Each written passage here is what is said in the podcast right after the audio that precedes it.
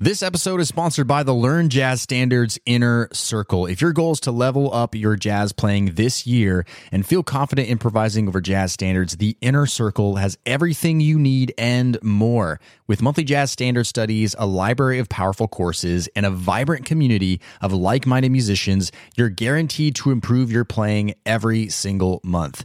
Podcast listeners can get 50% off their first month when you go to ljsinnercircle.com. That's ljsinnercircle.com or find the link in the show notes. Now, on to today's episode.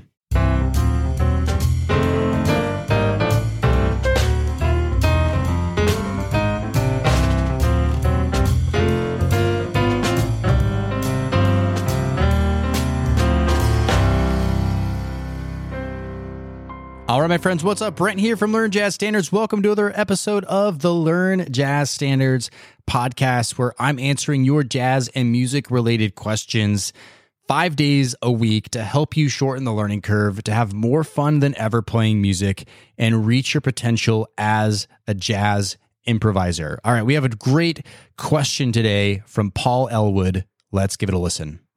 Hi there. Uh, what, so when I'm playing extemporaneously, um, I'm thinking about chord tones and passing notes too, but mostly chord tones. Or I'm thinking about uh, arpeggios made from you know modes or or scales. Uh, but my guess is, I think I must be missing something because my thought is either one or the other. So, do you have some advice on how to connect those two things together? That's my question.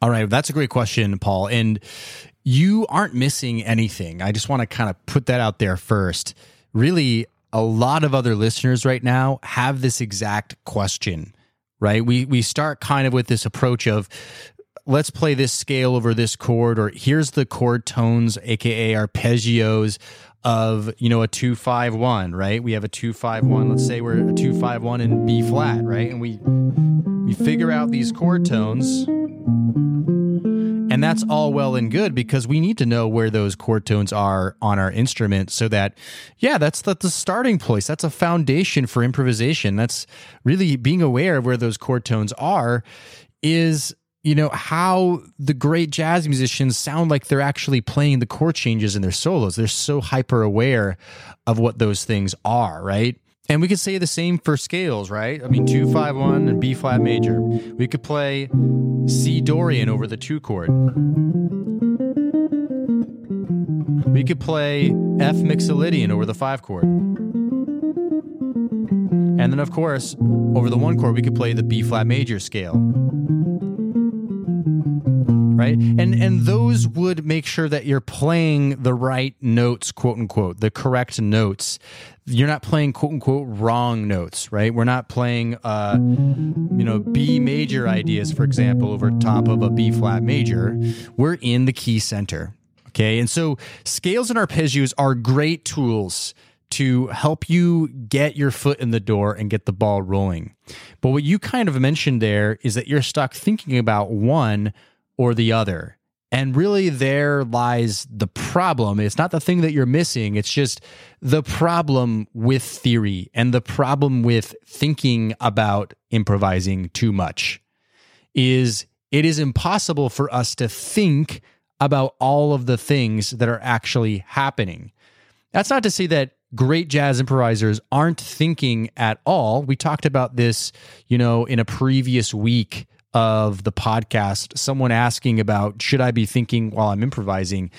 And the answer was yes, you can think while you're improvising. Like you could make little tiny decisions or thinking about, I want to move over here in my lines or I want to do that. But ultimately, the great jazz improvisers are really not thinking about the chord tones or the lick that they're going to play here they're kind of letting the music flow. And so it becomes more of a subconscious sort of thing. So, my recommendation here is remember that scales and arpeggios are a great practice room thing, but we need to work on bridging the gap and getting to that state of mind of improvisation. There's a great framework that you can think about with doing this. This works great with scales, of course, but let's use the context of learning a jazz lick, right?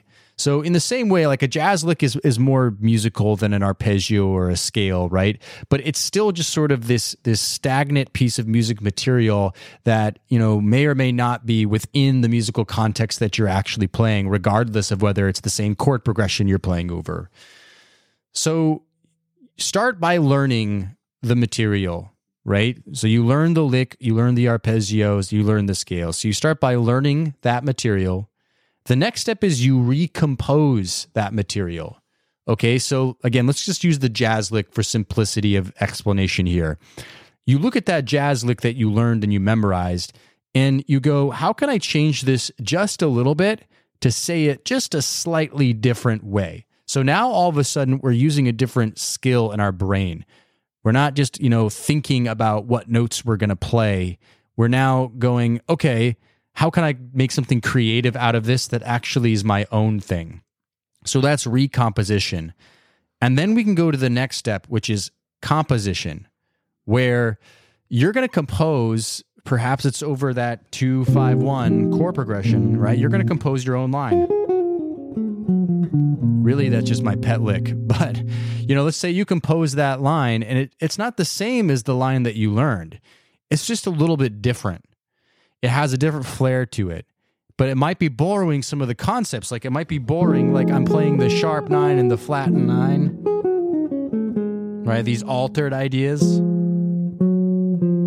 And it resolves to the third, maybe, of the one chord, right? So if I'm analyzing it by theory, that's how I would think about it. But maybe it borrows some of those ideas but it's still your own original idea. So now it's it's it's much more this creative expression. We're practicing using a different part of our brain.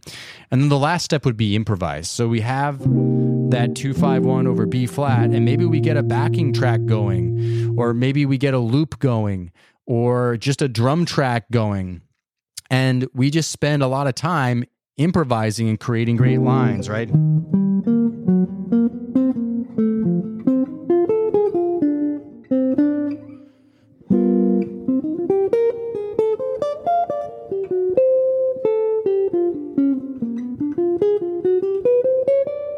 right? And we just like play around. And I, I don't care if you don't sound that good or, or, or whatever. That's fine.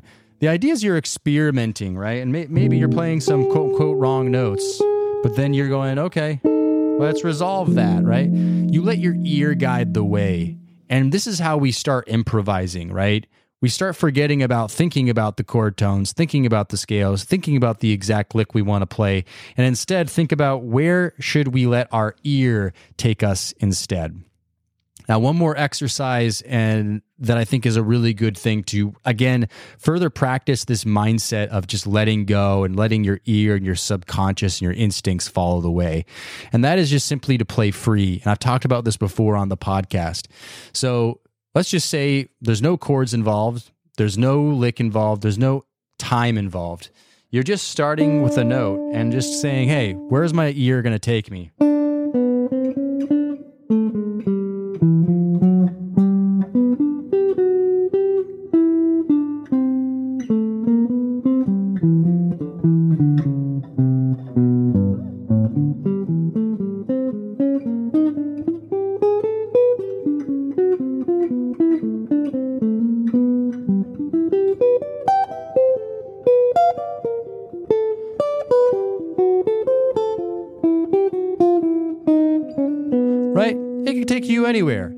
It might be in a certain key.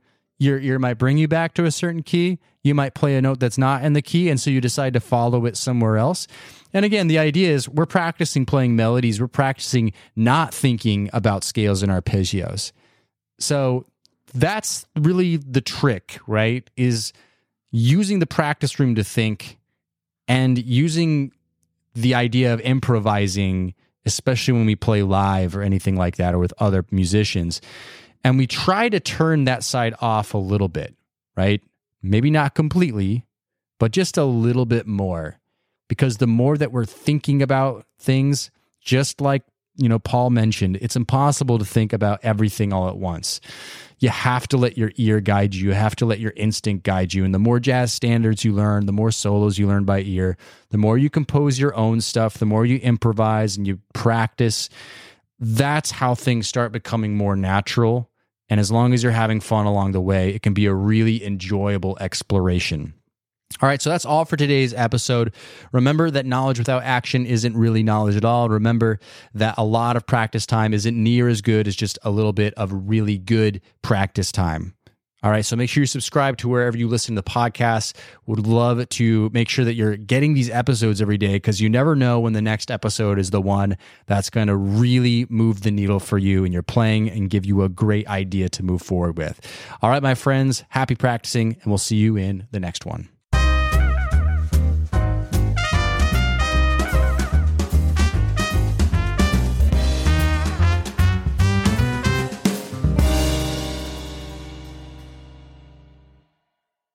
Hey, podcast listener, would you like to ask me a jazz question and get it answered here on the show? Then go to learnjazzstandards.com forward slash ask. That's learnjazzstandards.com forward slash ask. I look forward to hearing your question and answering it on a future podcast episode.